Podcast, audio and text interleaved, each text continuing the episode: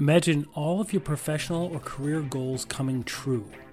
And you built a business that had a great brand and employed hundreds or thousands of people. But within a span of a few short years, it was completely gone. That's what's happening in American business these days, and we want to know why. Welcome to Brandology.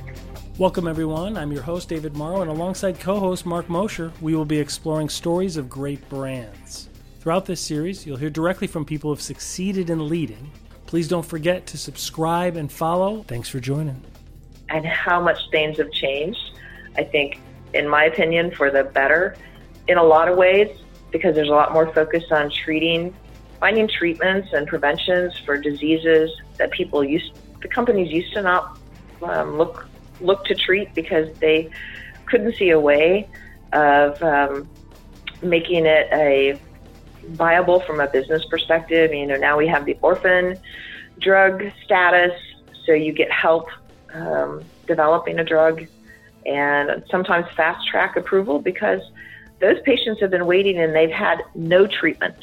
No treatment of their disease. They might have treatments of symptoms, but they have no treatment of their underlying disease. And I think that's great. Um, the, those are the patients we're trying to help. That's amazing. So let me ask you. You know, you are clearly a leader. I know that you're in, you're involved in a lot of um, uh, different organizations as well. But um, would you agree? Kind of people can lead regardless of their title. I mean, you happen to be the founder or the CEO, right? But I know other people in you know in your organization or even in organizations similar to yours, and and there's always those those people that step up and those people that you know they lead a team or they they are in a different department, but they're they're leaders, right? You know, mm-hmm. um, what advice would you give to especially some of the younger people that are starting in in your field? What would be some of the advice that you would give um, to help them chart a course toward leadership? Well, I think when you know what you're good at and why you're good at it, and you're being true to following that path, it's like it's almost like gravity. Because John Maxwell says the way you can tell is if, if you're a leader is turn around and see if anybody's following you. Well, if you're truly being true to yourself and what you're good at, um, no matter what level, what no matter what title you have, people are going to follow you because that is always going to be attractive to someone who is interested in achieving that same vision. And and they're they're going to want to work together. And and I think that um, there are many people that wouldn't call themselves leaders, but by the way they live their lives, their integrity, um, their empathy, um, their humor, um, they actually lead in some ways that are pretty important to the health of human beings that have nothing to do with drugs. and the hu- humor is uh, the studies that have been done on that. You know, laughing is just so good for you. It opens up your mind to new ideas. There's a comedian who's done research on that, and it's amazing. So, and so I think that, um, and I think there are people that don't realize that people are following them, and they're leading in very bad ways, and then they have people following them and doing the same wrong things. So I think it's up to all of us to to act as though someone is going to follow what we do, and whenever we set out to do anything, and if you would think like someone might follow you and do what you do, it might make us more accountable to making sure that we act in ways that are truly worthy of being followed. Now that's really good. That's very insightful. With this this culture that you've developed and this brand that um, that you've developed, you know, how do you protect an organization like that from just common day threats? You know, whether it be the economy or cybercrime or competition, or just how do you keep that reputation in place? Can you can you elaborate on that? Yeah, there's there's tons of regulation involved so much. in your industry. Mm, oh, yes. Yeah. So, I mean, I think a lot of companies, and I've only worked in the life sciences industry, so I won't be able to say anything about with the hands-on experience about other industries. But as I look at other industries and what I see from the outside, is that competition is by far the biggest factor in um, succeeding as a business and in the marketplace. However, I think that the economy and regulation and cybercrime and technology are by far the biggest factors in the life sciences uh, because it's so expensive to develop new drugs, how the economy is doing, and whether people are willing to invest in life sciences makes a huge difference because most of the drugs that are the new innovative drugs come out of small companies where maybe five or ten people got together, had maybe a, a little lab and a few offices all rented, and they were passionate about finding the cure or the treatment for a certain disease. And they unified around that and they decided, well, it should be done, so therefore I should get about trying to do it. And you know, then they get some sort of funding. Um, and if that funding dries up, then the funding for discovery, a lot of discovery in our industry dries up. So that's important. And then from a regulatory standpoint, it's a global world, and, and you all realize this too. Um, even though you may make the product in one country, it may be used in clinical trials or sold anywhere in the world. In our case, you have to have FDA approval or an FDA like organization approval to sell other places. So you have to think about meeting all those regulations. And your industry may be similar, but sometimes the countries around the world don't align on what their regulations are. And right. You you have to make totally different things because they've taken the opposite viewpoints on what's the right standard. So you can't make just one batch. You have to make two batches of products in our world um, be, because they've chosen such different standards. Yeah. So uh, economy and regulation are huge, and it just seems like the regulation never never ends. I got to go to a fly-in and for a small business session with um, the Indiana Congress people. This was several years ago, and they said you could ask anything, and I said. Um, there are so many regulations that could we have a law that says if you want to put a new one on the books, you have to take 10 off? so that That's we would great. have a chance of keeping, keeping up. That's great. I, I really don't I see was, that ever happening. I know, but I mean, it, it's like dragging around a bag of bricks everywhere you go. When you oh, look yeah. at it from the whole nationwide economy, we have to be as wise and smart and um, thoughtful about what regulations we put in place because when we all know it, you can put all the rules in place you want to, but if they don't re- align very well to what human norms are, you know, people are going to be violating the regulations because it, it's so cumbersome to try to comply or so cumbersome to even know how to comply. Exactly. So maybe you all can help us gather the actual data to what is that called big data or maybe there's a new term now but really mm. figure out how to, how to make really smart regulations um, in the life sciences the fda very wisely decades ago made the standard in all their regulations to be called cgmp current good manufacturing practices so no matter what the regulation says if there's somebody out there in the industry that has improved upon that, that becomes the new standard. Oh wow! So that's um, that keeps all of us on our toes, uh, so that we do uh, improve our equipment, our technology, our training uh, with a very with a higher frequency maybe than other industries have to. I would think so. It's uh, yeah, you're in a constant state of improvement just to make sure that you're within the guidelines or within the regulation. Uh, that's very interesting. I did not realize that. Yes, and we have to validate everything that we do that has to do with a product that might go into a person, or in the animal health arena into a, a cow or a dog.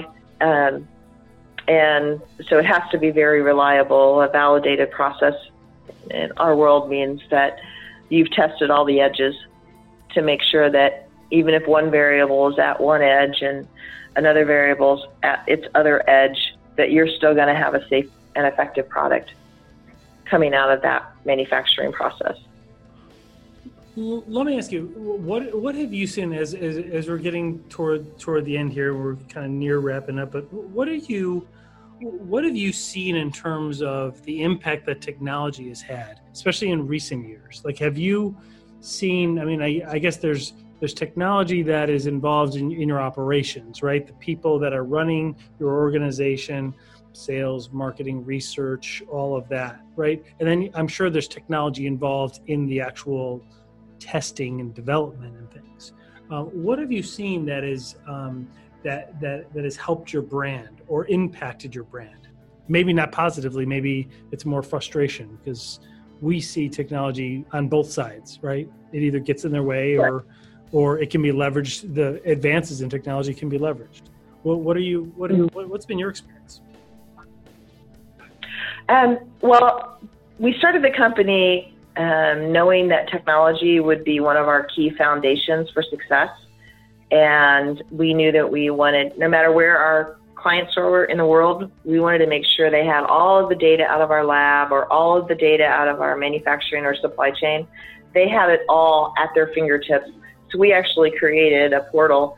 It's not unlike what FedEx or UPS did when they started providing tracking numbers so you could track everything as it moved uh, along. Okay. Makes sense. And so that was very unique.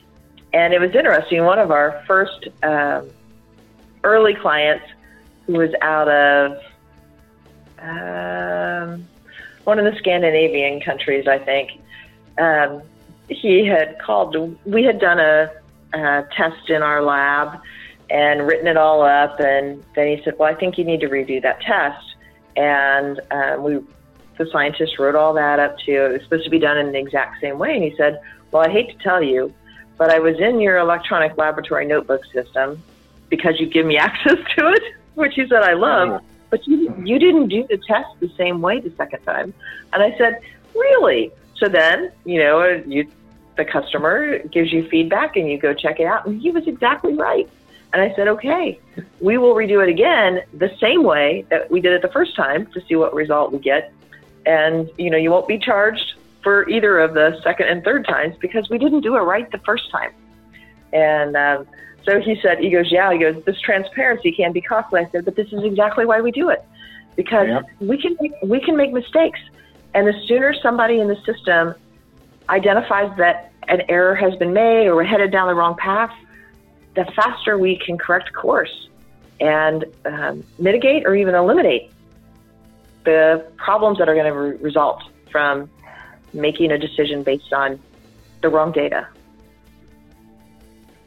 And so I think that's been key. And it does. We have clients all the time that are like, this is great. We're one of the few, um, I think we were the first to ever do it in the CDMO industry to make our um, information available. And, you know, we talked about confidentiality. So when we make it available, it's got to be securely available. So only the people involved in that project at our clients can actually see what's going on with right, their like, project. Like levels of access, right? Like some people can mm-hmm. see some things, you know, like legal counsel don't legal counsel may not need to see certain aspects of intellectual property but scientists may not need to see the finances or the or the legal jargon right so it's limiting like the gateways and the pathways for stuff like that which all it's very common in the industry and it makes perfect sense Yes. So you have to you have to set up ways to create those.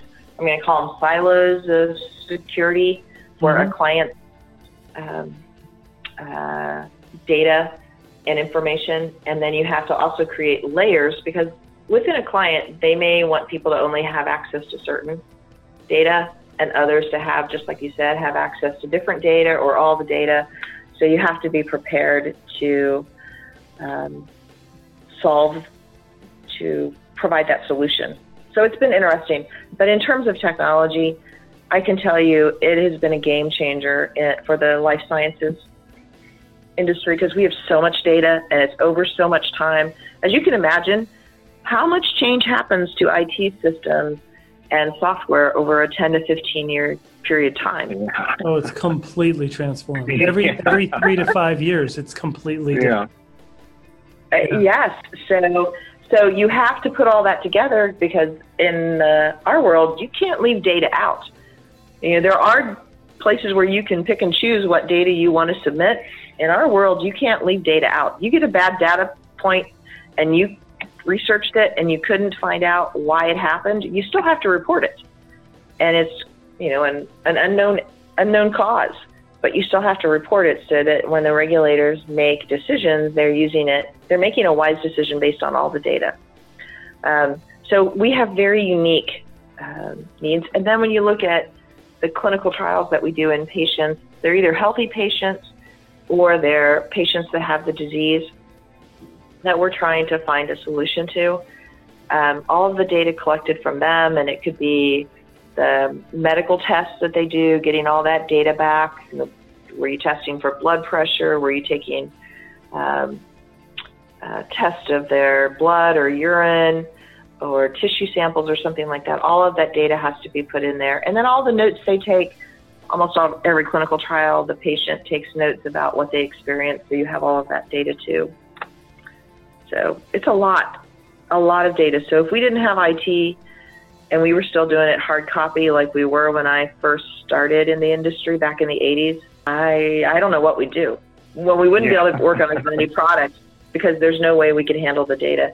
There's like a thousand people involved, a thousand people or more involved in developing a new drug. And I can't remember how many pages of data and reports actually go into a regulatory authority now, but I know back in like the 90s, the pay, when it was put, sent in on paper, it took semi truckloads of oh, reports oh to get it to the FDA.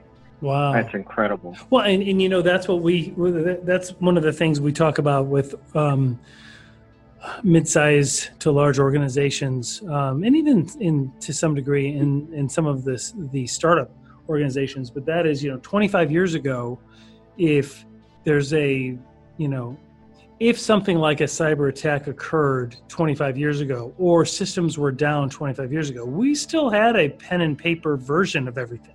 It was really two systems that were running um, simultaneously right? There was an ele- electronic version and and we still had all of the paper and and non-digital processes in place still. That's not the case. It hasn't been the case for quite a while. When systems are down people can't function. And so it just becomes right. all the more important to stay functional, to stay updated, and to protect a brand from outside threats. Well, I look at just during this current COVID season, I mean, our economy would be suffering so much more than it has. And so many more people would have been um, not going to work. If it weren't for remote work, oh, yeah, and having the technology to connect you, I I think we would be suffering so much more.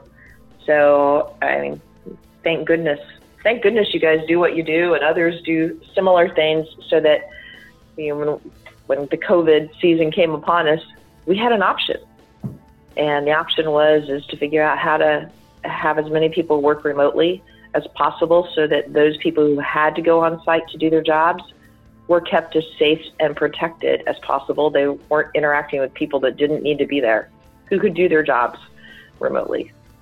Yeah, exactly. Yeah, and and, and now point. the risk comes in as people start to migrate back all of the all of the mm-hmm. data that has been displaced, right? And are sitting in personal devices or at home and there's documents saved here and documents saved there and kids are playing fortnite on the device that has intellectual property on it. And it's just like oh my it's such a complex web that we have to kind of untangle to get everybody back.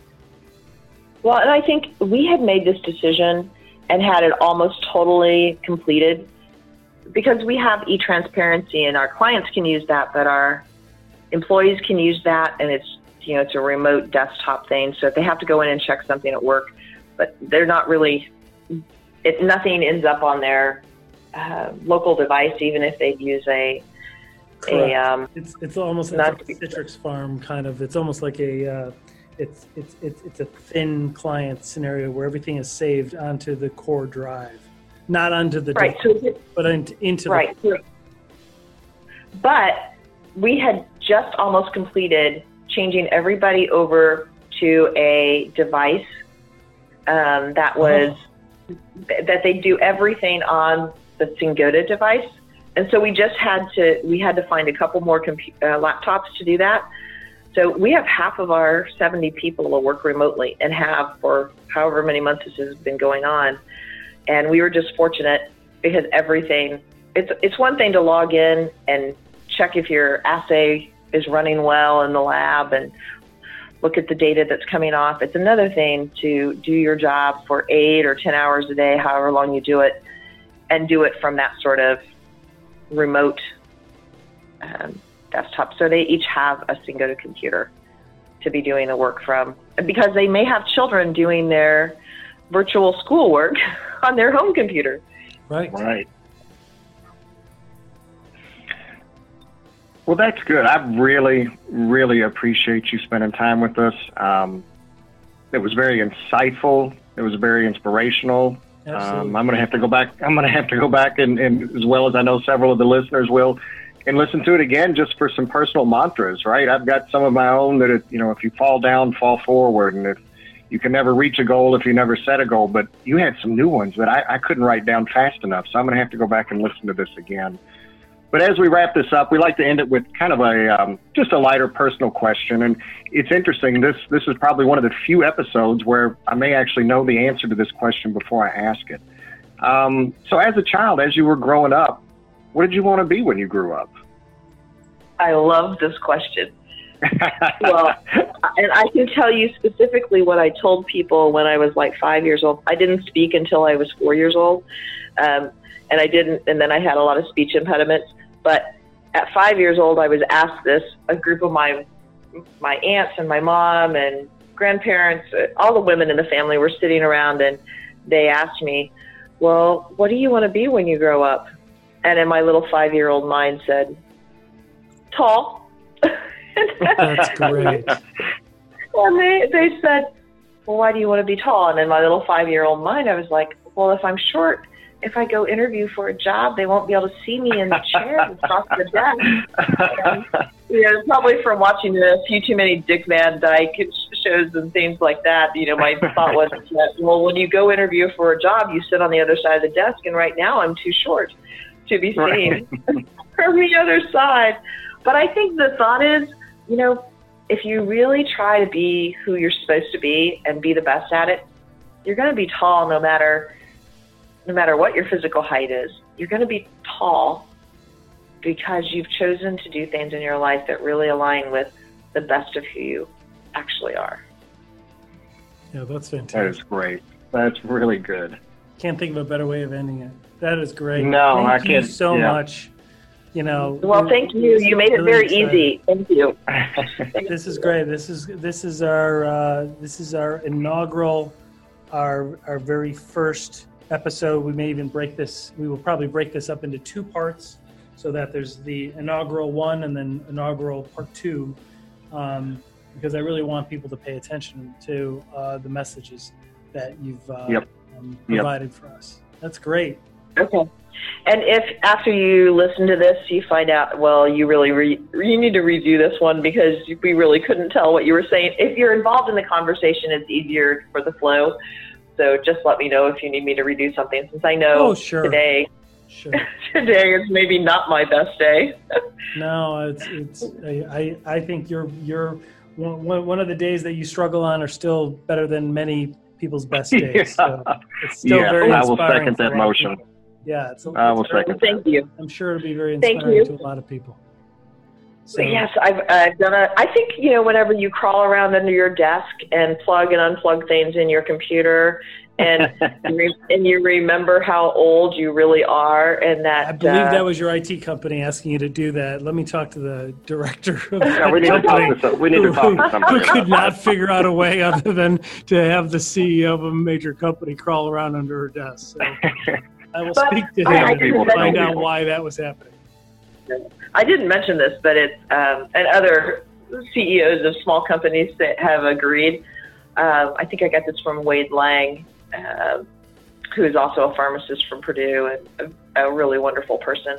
But we were sitting around talking. He had start. He was the CEO of a little firm that was even smaller than Singota at the time, and uh, we're like, you know, people think these letters CEO behind our names, you know, they, they just have all of these wrong ideas about what it means to be a CEO of a startup or a small company. And we determined that, or he determined that the correct letters would be W I T, oh, whatever it takes.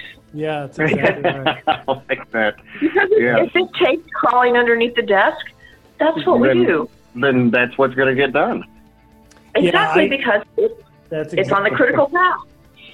That's exactly right. I uh, w- one of the companies I had worked for years ago, um, the founder and the CEO was loading up computer app, iPads and things in his own personal Jeep on a weekend and driving them to some client and unloading them himself with his son.